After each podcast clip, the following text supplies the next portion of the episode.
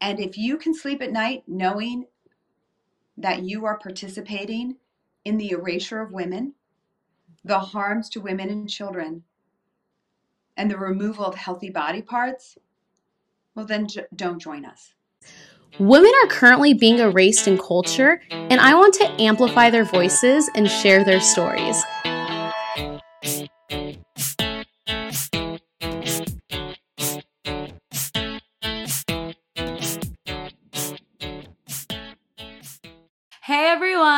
Welcome to This is a Woman podcast. This week I have Erin Friday on, and we had a phenomenal conversation. She'll actually be this week and next week. It's going to be a two parter. She is a licensed attorney here in the state of California, as well as she's co lead of Our Duty. It's a group that helps parents that have children in this, that are stuck in this gender ideology. So go ahead and check out Our Duty online to learn more about them, as well as she is a parent that had as she says, a gender fairy visit her home. And she helped get her daughter out of the gender ideology and helped get her daughter out of thinking that she was a boy. So, Erin has phenomenal information. In this episode, you're going to hear her dive into how we even got to where we're at today, especially here in California, who kind of started this whole gender ideology and the laws in California, the processes that got here we're going to talk about something that you don't hear often, but the truth about the suicide rate with trans children. Are they more suicidal after they transition, or are they more suicidal if they don't transition? Well, you'll hear from Erin on that. So it's great. And then tune back in next Monday because then she's going to share her personal story about how she got her daughter um, out of believing a lie and how you can also help your kids if they're stuck in the same lie. So, on that note, hello, Erin. We are so grateful to have you here today. And I know the listeners are going to learn so much from you. And we're just beyond thankful for everything you're doing to protect women and to protect children here in California. Well, I'm pleased to be here. And you're doing the same work. So, I, I'm proud to be with you, standing with you on a podcast with you. yes. You're amazing. Well, thank you. And, you know, for everyone listening, Erin, I mean, I already kind of gave you all a briefing about who Erin is and the amazing work she's doing, but she gave a wonderful presentation at an event that we were both at a couple weeks ago about how we got here in California to this trans ideology and erasing what a woman is. So, Erin, I just want to kind of hand it over to you and break it down for the listeners. Sure, and I'm going to go back a little farther it, from the from the talking points from uh, the the speech, but um, this movement, this transgender movement, you know, has its genesis really in the 1950s. Mm. So we're going back years and years. And if um, anybody wants to read about it, there's actually a really good book. It's called As Nature Made Him, and this is all about John Money, and he was mm. actually uh, one of the forefathers to start transgenderism and its popular movement.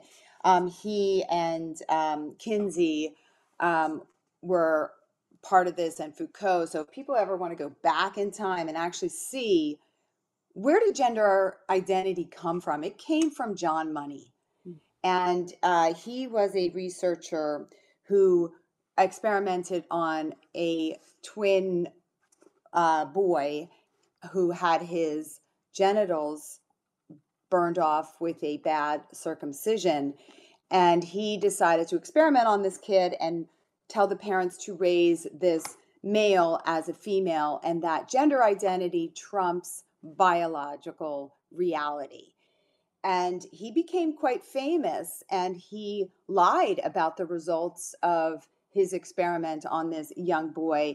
And I remember even in college with my Psych 101 class that I read about this and I read about it being a great success that nature um, is trumped by nurture and that's just a falsehood. So that's how we really got to this gender identity idea, this this belief that there's some kind of essence in all of us that is different from biology moving forward to how we got here in California and how we started to get all of these uh, bills and laws that actually codify the idea that we all have gender essence um, or this feeling that, again, is more important than biology, we have to go back to a woman named Sheila Kuehl.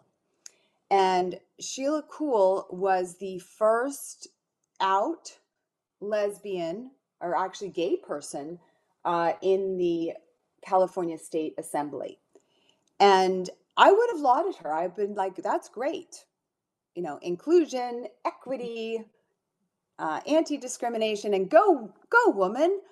Um, but I can't. And I know that she knows what she actually did and the train that she put us on, uh, she did purposefully. So this woman, Sheila Kuehl, she started her life out as a as a TV star.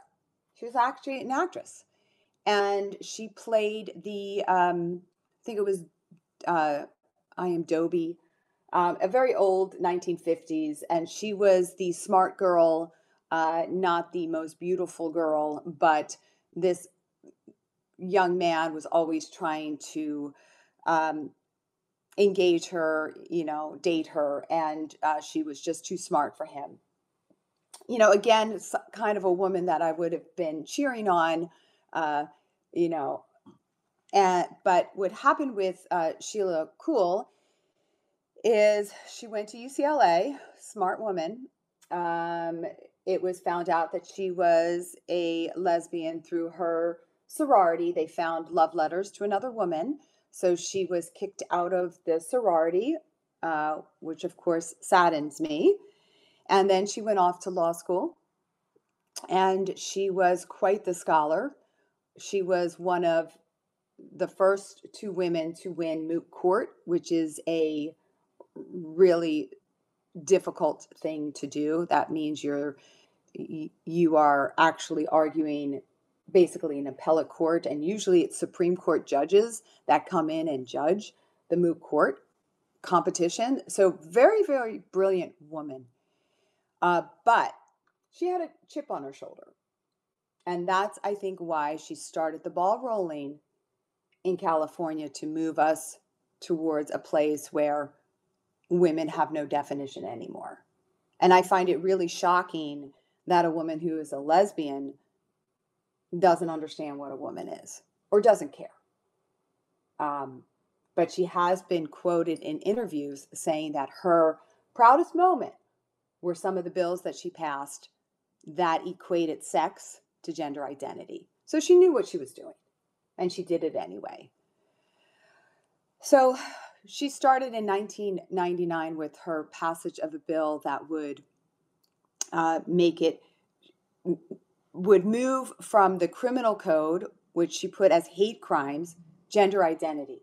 So this was the first movement. Let's say gender identity is you you can't be hateful against somebody because of sex, race, and then gender identity. It's a really slick move because most people will say, let's not discriminate against anybody for the way they look, the way they dress, the way they perceive themselves, and I'm in agreement with that. If a man wants to dress as a woman, he should still be able to get a job. He should still be able to rent an apartment. She pulled on the heartstrings. Very smart move. Gets it over in the penal code. And then she moves that definition over into the education code. So it's a very slick move because people aren't paying attention. So then you get gender identity into the education code. And she ties it to you know, this is 1999. Here's her argument. Let me see if it sounds familiar to anyone. If we do not teach about transgenderism, same sex attraction, kids will kill themselves. 1999. Same argument we hear today. Well, 1990. Yeah. It's so interesting because as you're explaining all this, you know, it's it sounds like this is just what Scott Wiener is doing in the Senate, and this is what like Lori Wilson's doing, and all these people now. And people don't realize it didn't just start last year. It didn't just start this year. This has been a very slow moving, thought out plan. And like you said, that's exactly what we're hearing today. If you don't let trans children or trans identifying children transition, they will um, kill themselves. And I would love to touch more into that because I know you have some information on that. But go ahead and keep going. I just wanted to really make note. Yeah, I mean, th- this is called incrementalism. Mm-hmm. You take one bill, you change it ever so slightly, nobody's paying attention. Look, we have jobs. How many people are, are looking at what the legislative body is doing? They're they're passing 2,000 bills a year. Mm-hmm. They know this. So they quietly, they don't you know, bring out press conferences for these little bills that they changed a little bit, little bit. You know, it's like taking the bite out of, you know, the cake, just one little bite, one little bite, and then the cake is gone before you know it. And we're at the place now where the cake is gone because this has been going on for so long. So what she did too is she tied it to, uh, she threw in some language, removing the word uh, um, handicap. Mm-hmm. So she made it disabled. Again, we see this when they they tie these uh, transgender bills to things that people can get behind. Um, they tie it to abortion, so that that way they split Democrats who who uh, are uh, really heavy into um, pro-choice.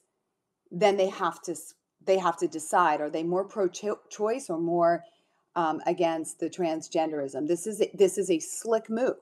Mm-hmm. This is really really slick. Um, so they've been doing this for for 30, you know 20 30 years they're very very bright um and so she she moved this she moved this train along moved this train along until we really landed in the place where we are today which happened in i think 2016 with um ab 1266 passing uh, saying that uh, anyone can opt into being a woman or a man, and any child can play on any team, use any bathroom, uh, and uh, and anybody can change sex. Sex is gender, gender is sex, and that's how we got here.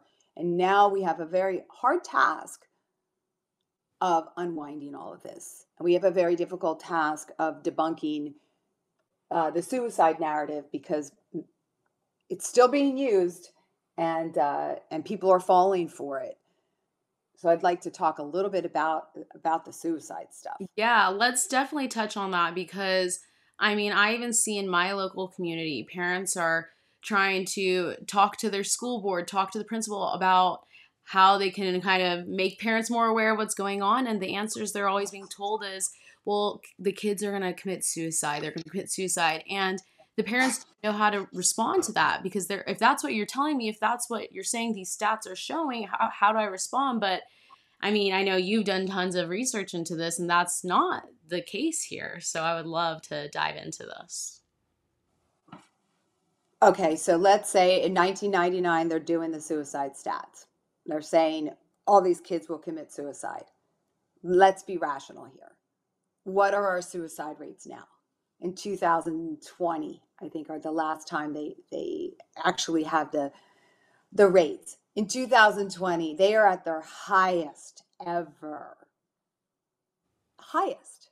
So we're talking 10 years ago uh, 10 to 14 year old suicide rates have increased 40% between 2010 and 2020 40% that is a crazy percentage, but that's the real number of completed suicides. So, as we push more transgenderism in the schools and confuse more kids and open up their ability to watch more pornography and social media and all of this stuff, what is happening to our suicide rates with our kids? They're going up. Maybe we should change direction. Maybe we should bring parents back into their rightful place, controlling the custody, raising of their children. Uh, same same trajectory for kids age 15 to 25. That group, that demographic group also has increased suicidality, completed suicide in the last 10 years.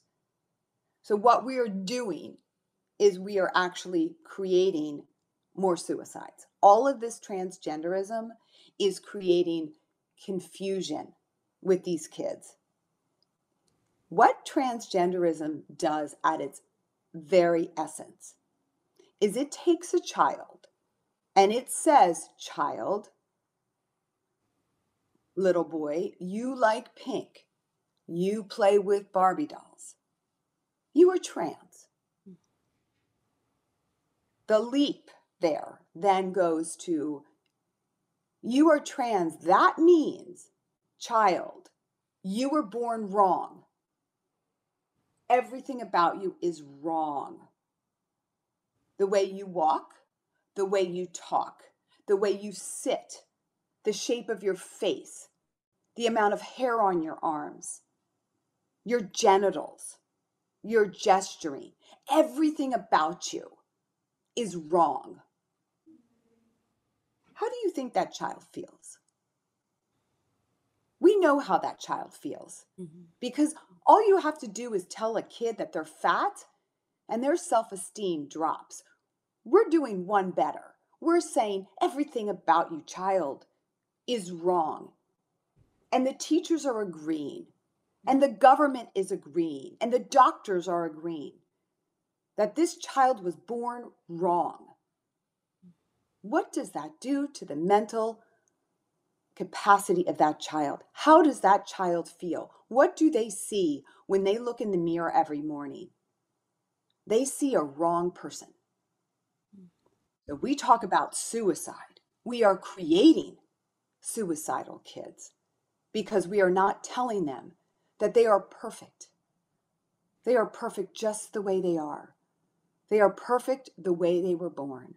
They are perfect if they are a girl that likes to play with boys' things, which is regressive in and of itself and nonsensical. Mm-hmm. So it's a, a horrifying thing. And yes, so that's why suicide rates are going up. But now let's talk about the arguments that they say if you don't transition a child, they're going to commit suicide. Now, this is going to sound trivial, but it's sometimes sometimes the simple arguments are the most impactful. 15 years ago, kids were not transitioning. 10 years ago, kids were not transitioning. 20 years ago, kids were not transitioning. Where are all the dead bodies buried? Mm. Where are all all the suicides 15, 20 years ago when kids could not transition? They don't exist.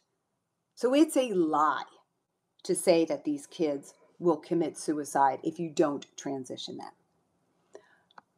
I personally work with thousands of parents now across the country, parents like me who believe in biological reality. We did not affirm our children, and there's not one of us that have a dead child. None of our children have committed suicide. I cannot say that for those who have affirmed their kids, sadly. Um, and I don't blame the parents. I mean, some of them I do, but not all of them, because parents are told that. Because their child, when their child comes out as transgender, their child is already in the depths of hell. That child is already believing everything is wrong with me. I'm worthless unless I transition. I am wrong unless I get puberty blockers. I was born wrong. So they're already in the depths of, of terrible depression. And then the parent takes the child in to a therapist or a psychiatrist or a, or a uh, medical provider looking for help. And that medical provider says to that parent, if you don't support your child's gender identity, if you don't transition them, if you don't get them on puberty blockers or cross sex hormones, they are going to kill themselves. and the parent is desperate. The parent believes the medical community because we were taught to trust, trust the experts. They know. So even when parents have that gut wrenching belief that this is not true, my child is just going through a really bad time, they hear that suicide threat and they just sign away because they want to keep their child alive. So parents fall for it. And again, I don't blame them because we'll get to my story, but every doctor I took my child to told me the same thing. Mm.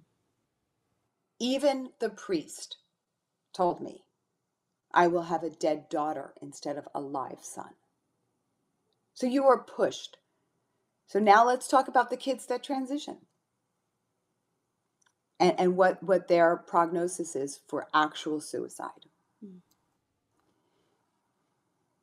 There is a one. There's a study um, being funded by the National Institution of Health. This study is now on its second year. The study has the four largest pediatric gender cl- clinics involved. So you have Boston, uh, UCSF, um, Children's Hospital in LA, and um, oh, I'm going to forget the one in the one in Chicago. Sorry, I can't remember their name.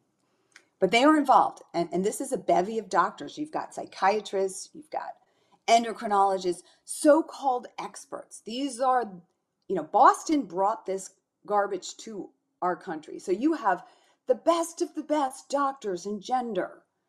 You have parents who are supporting their child's gender identity. These kids in this study were actually even vetted for severe mental health issues. So they took out the kids that were already suicidal and they didn't put them in the study. They had 315 kids in the study for the first year. Two of them have committed suicide. That is an over 40% um, a, a, rate that's 40% higher than the uh, national population of kids. Two out of 315 in the best setting to transition these kids, unfortunately, ended their lives once they started on cross sex hormones. So I ask is this gender affirmative care or is this gender killing care? Is this child killing? Because that's what's happening. Nobody reports on that. And then the kicker this is the crazy part. This NIH study, guess what they stopped tracking? Suicide. they don't like the data. So they're not tracking it anymore because they don't want anyone to know that these kids are more likely to commit suicide as they transition. My daughter told me that she was going to commit suicide because that's what trans kids do. Mm-hmm. These kids, su- teenage suicide is a social contagion. We know this. We have this data on this. When a child commits suicide in a high school setting, you don't uh, celebrate the child because you get more kids thinking that they should commit suicide also. We know this. We're somehow forgetting this. And all of these groups that are protecting kids Trevor Project, teachers, school districts, politicians they keep saying suicide, suicide, suicide. Do you think these kids aren't hearing this? Of course they are. So they take it inside and they say, Well, I'm going to commit suicide anyway, mm. because that's what I see on the internet. That's what I'm told is I'm going to commit suicide. So when they have a bad day, that's what they do. Denmark. Denmark has a 40 year look back study on people who have transitioned. It's a 3.5 times higher percentage of people post transition who commit suicide than the regular population. The other side likes to argue, well, that's because it's discrimination. Well, that doesn't work in Denmark. Denmark is one of the most progressive countries in the world. Mhm. They're not killing themselves because uh, discrimination. They're killing themselves post transition because it did not resolve their mental health issues.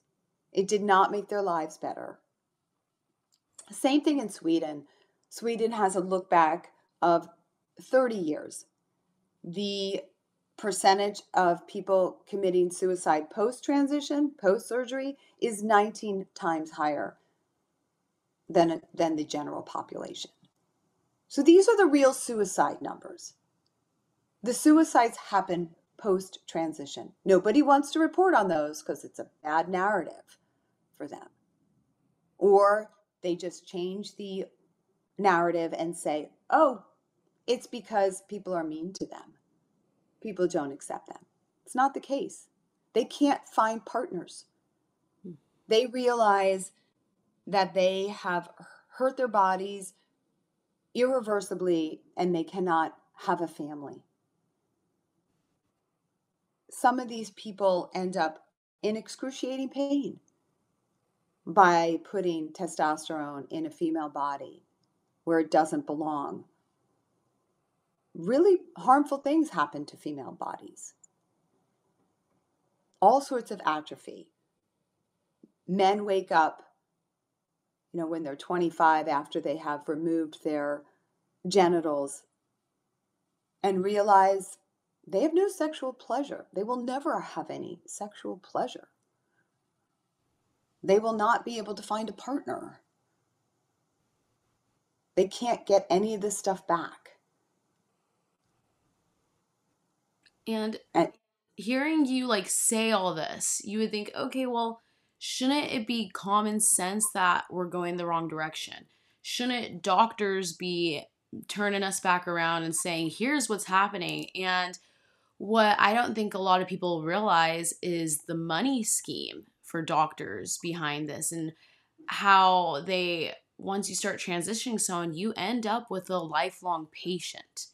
And now you have someone constantly coming in and what it just you would think why would the doctors not try to reroute this and turn it back but in reality i mean and you can correct me if i'm wrong on this they're financial financially benefiting from this situation yeah, so there's two there's there's two things going on. So you have the gender clinics that are tied to these hospitals, and uh, we talked about John Money. I, I need to go back there. John Money started the gender clinic at John Hopkins, and once it was revealed, you know, years later that his experiment failed and failed miserably, John Hopkins removed the gender clinic from the hospital. Mhm.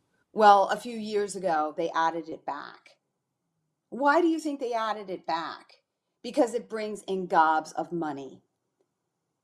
20 years ago, 15 years ago, there was one pediatric gender clinic in the whole of the United States. Now there are over 300 Mm. because there is money to be made.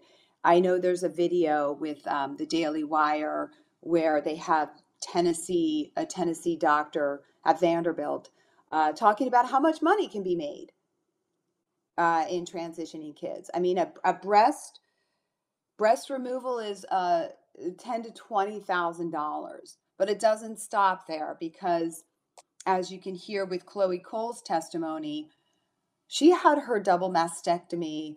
Uh, I think it's now four years ago, and she's still having problems with her chest, and nobody knows how to fix it. It's still oozing.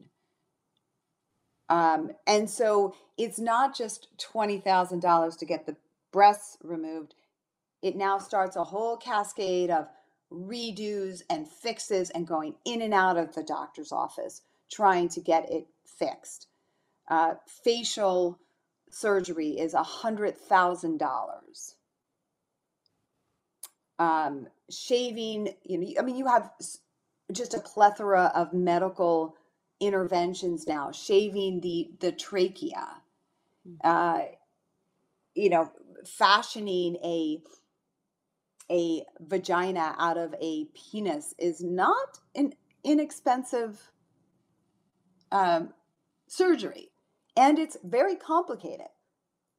It's not one and done. These patients are going back in and back in and back in because what they're creating is a wound in the human body that naturally wants to heal itself. And so it's going to keep healing itself. Very strange things happen in these, I don't mean to be gross, but in, in these surgeries, but very odd things happen. Hair grows internally. Mm. They call it popcorning or corning because the body is trying to heal and it makes all these scars. Um, it's these are horrific, horrific surgeries, and there's money, money, money to be made, and they're making money off of people who are mentally unwell.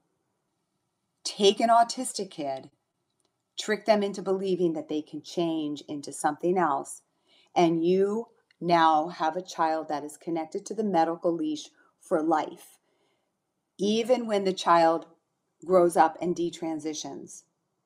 They no longer can pr- produce hormones. So they're they get them on the front, they get them on the back. And if anybody ever wants to really take a deep dive and look at you know who wrote the the American Academy of Pediatrics policy, Jason Rafferty, Jason Rafferty works where?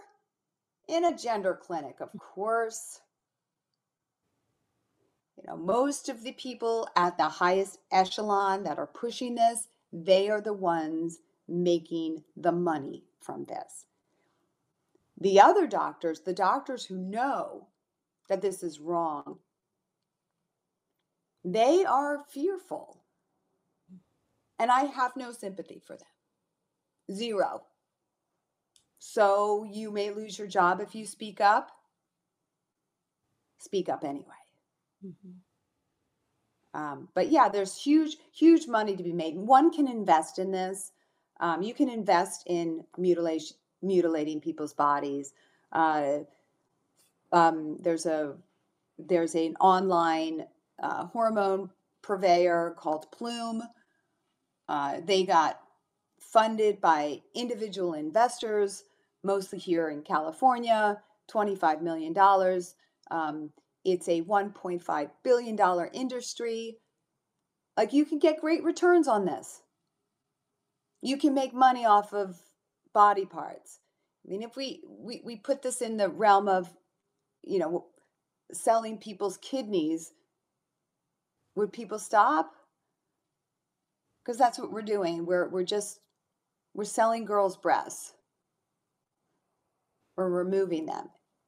And then what does it cost to try to get some kind of fake breast put on? And does it work? It doesn't work. There's no skin left. Yeah, so there's money.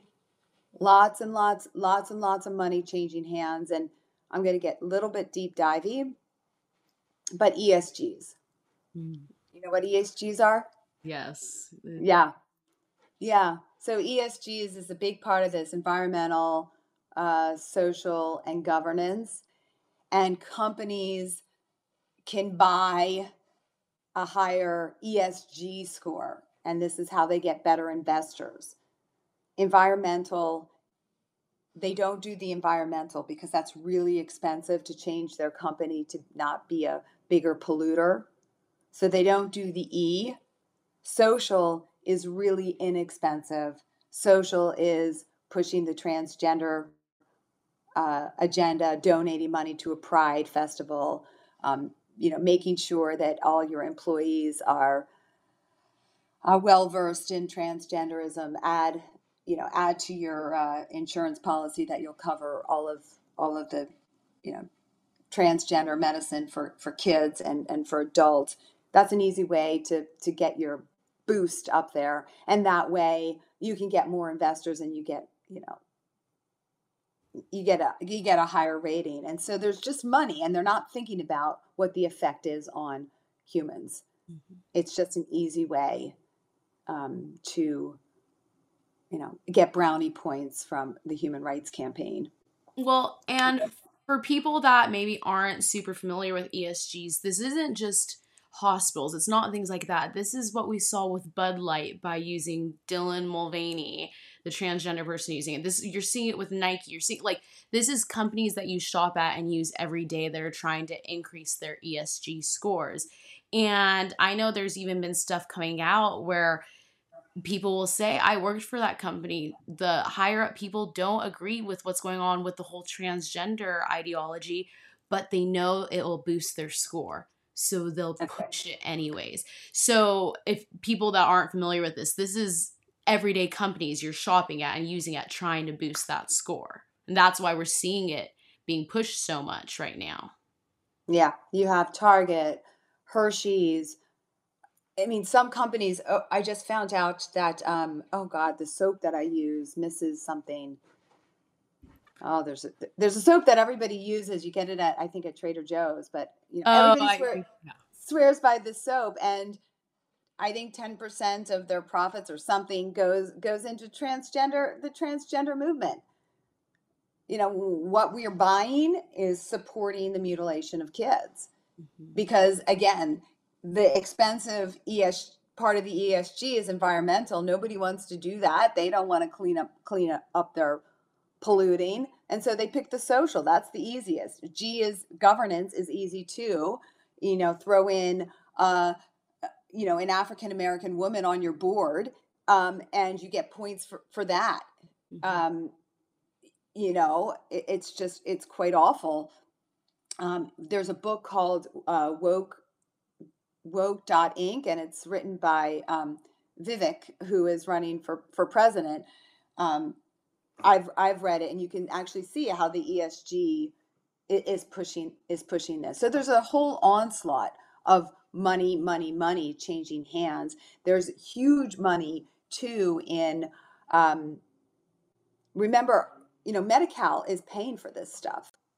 Medi-Cal is paying for this. Our tax dollars are paying for this You and I, every time we pay our taxes, every time we get paid, we're paying for this.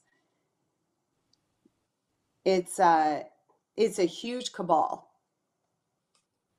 of money. And then, you know, there's other reasons why they're doing this too. Um, we can get into that if you want. Yeah, no, I'm loving the deep diving into this and everything. But something I do want to touch on is when you choose to stand against this ideology and say, hey, I'm not going to affirm this ideology, I'm going to push against it because we know ultimately that's what's best for children. People like to say, well, you're transphobic. And you recently kind of touched on this at a press conference we were at, just the whole idea of transphobia. And can you just share with those listening why it's not transphobic to stand against this and the whole issue with people using the term transphobia? Well, we have to define transphobia. Mhm. So is trans because really the true definition of transphobia is a fear of trans people. You know, an acute fear of them, um, and a hatred towards trans people.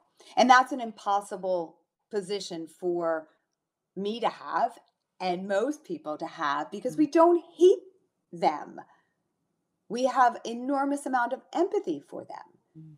Many of our children or friends have children that are gender confused. Do we hate these children?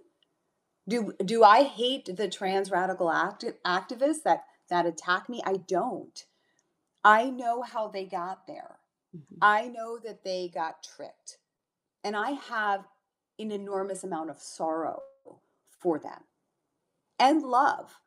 Mhm. We always, when we have these speaking engagements, and I don't know if you saw this, and may not be true, but we always have one person standing aside who looks like they're gender confused and they're listening. And I want them to know that they are always welcome. We welcome everyone back. We welcome parents who have put their children on puberty blockers. And we don't judge them, we understand.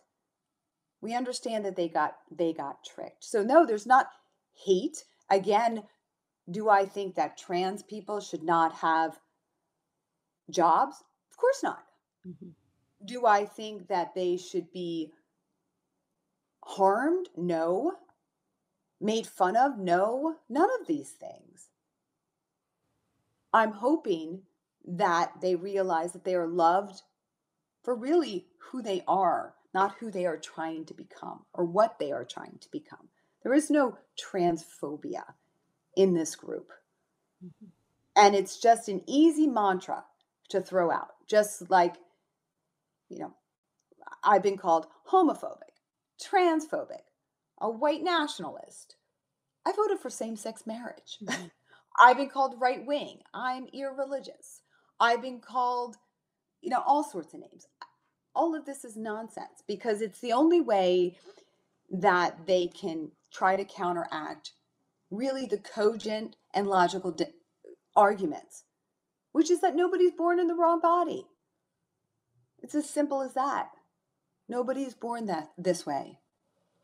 Nobody. Mhm.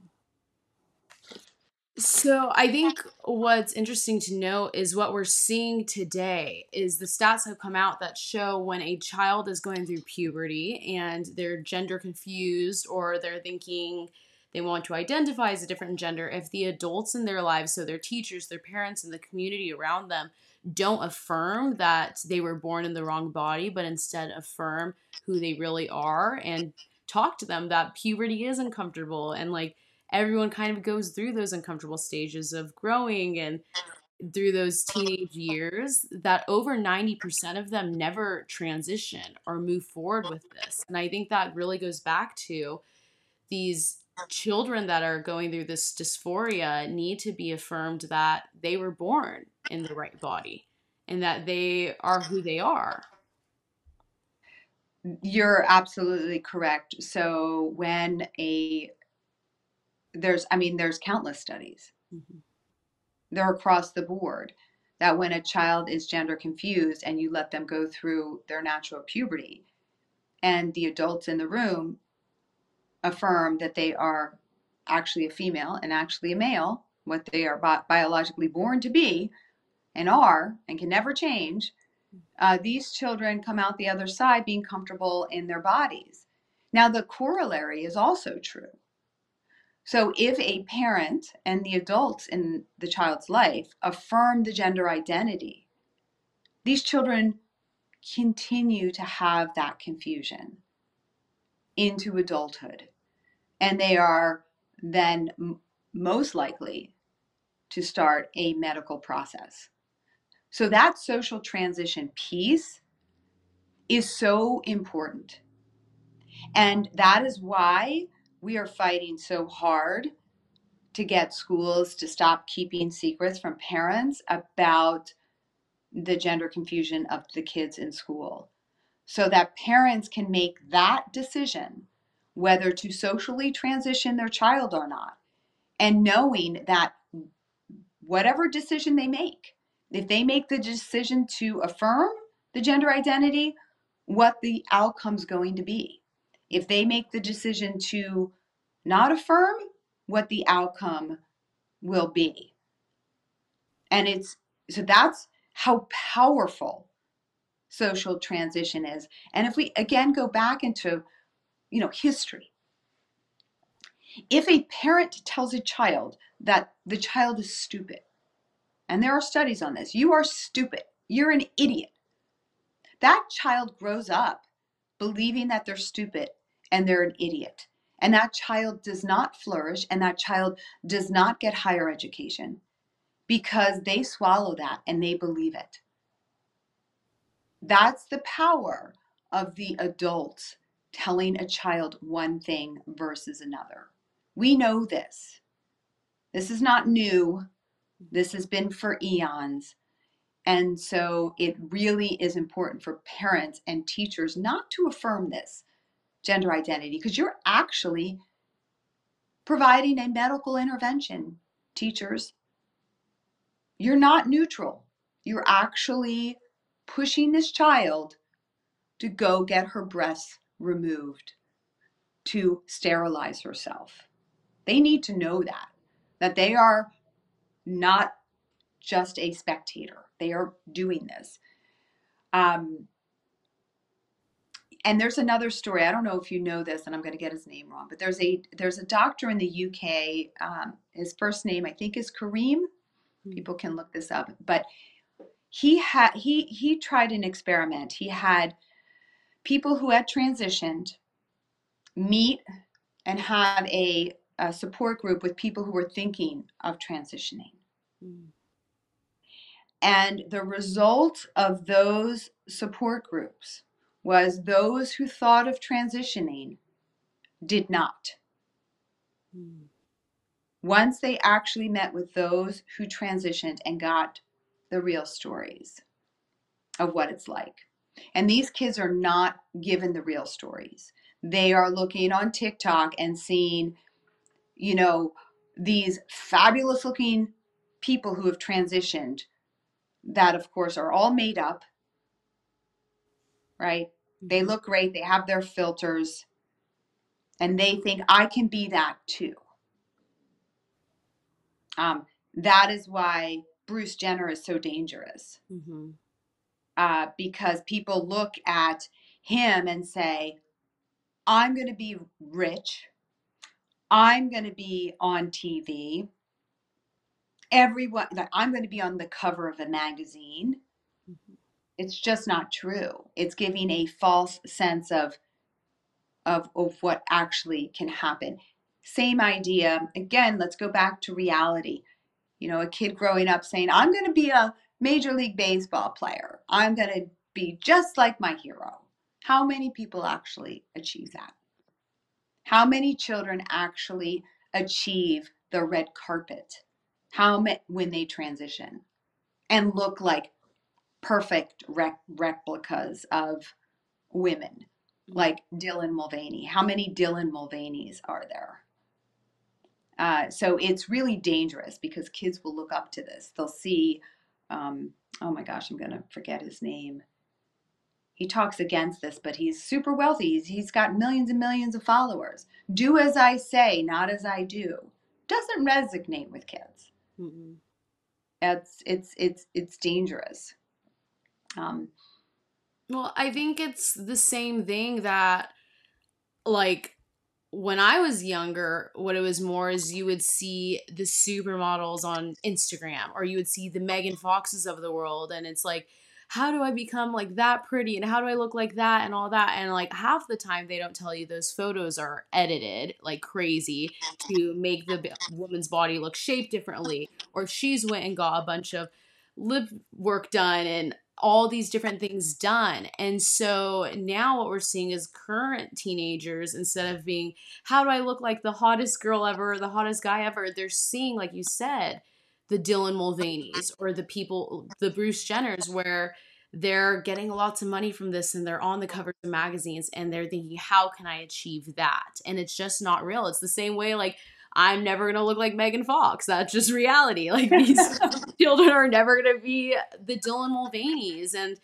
I mean, Dylan Mulvaney can do his day 27 of being a girl, day third, like all he wants, but he's not showing the also probably tons of negative side effects that's happening to him.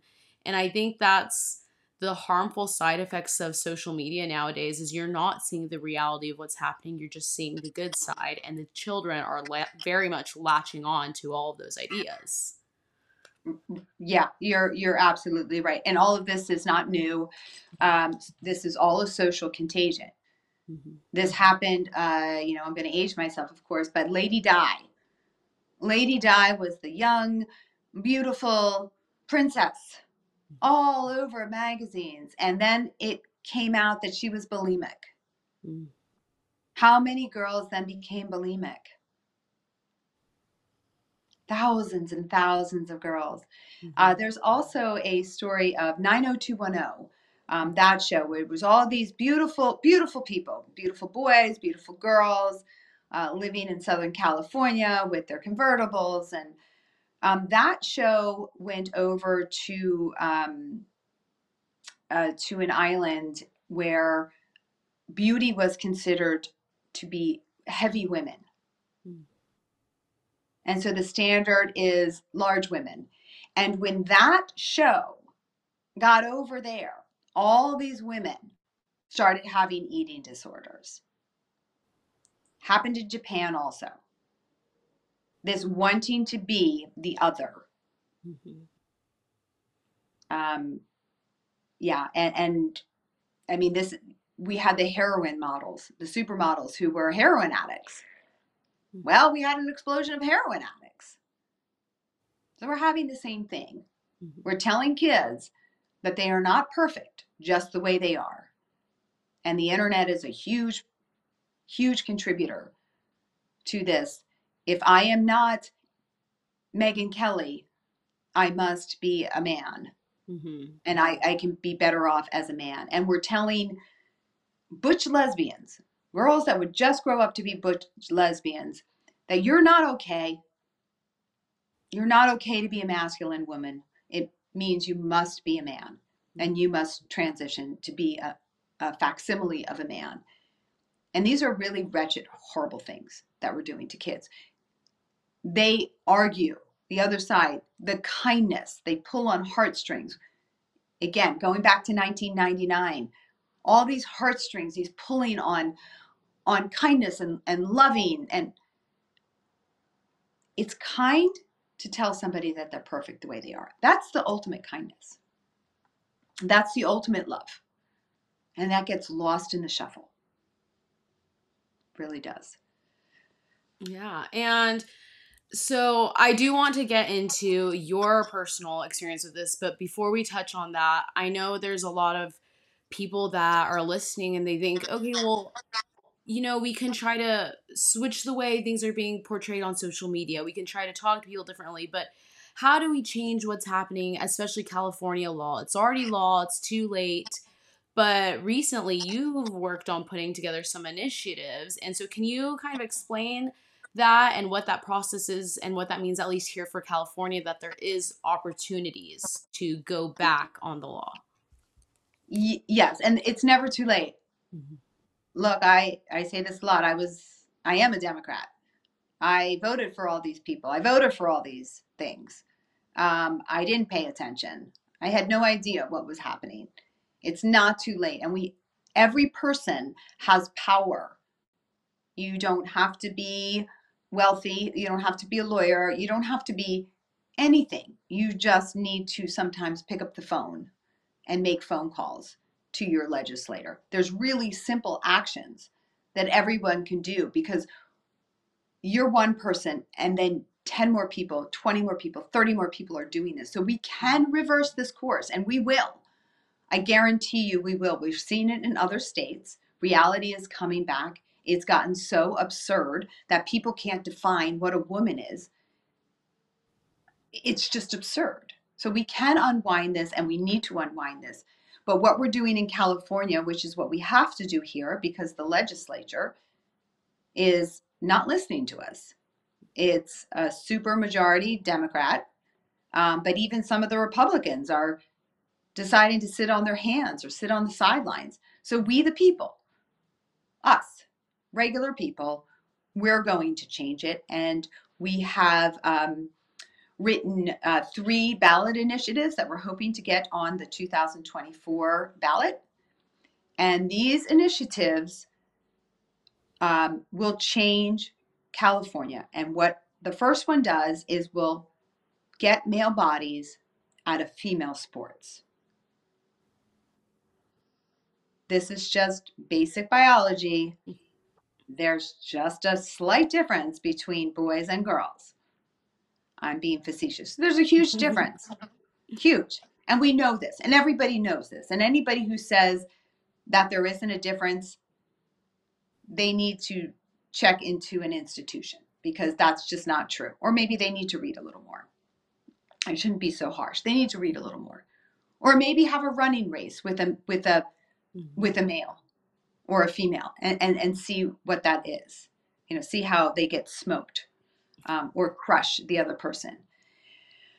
Um, it's basic. And then we have a, a ballot initiative that is um, would require schools to involve parents when their child is gender questioning at school and to not do anything to promote social transition of that child without parental consent. So that's another initiative. We and our third, which is to stop gender interventions on humans under the age of 18. So they're big initiatives. We need to fund these. You can go to um, protectkidsca.com to sign up to help get signatures to donate. Um, but the important part about these three initiatives, if we have 75% of Californians, regardless of religious background or political background, are for these initiatives. So if we get them on the ballot, we're going to win.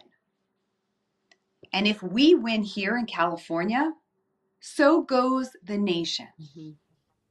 So if you are in another state, you still should be promoting our initiatives here.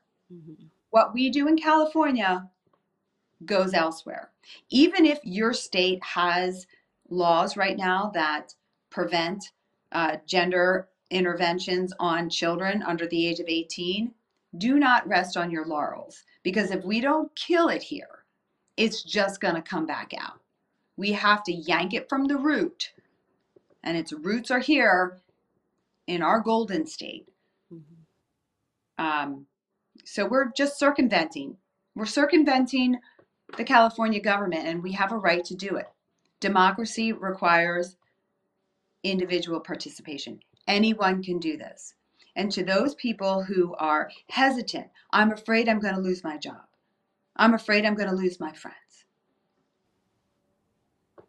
Lose your friends. Mm-hmm. You're going to get new ones. I have. Lose your job. You're going to get a new job. You have to sleep at night.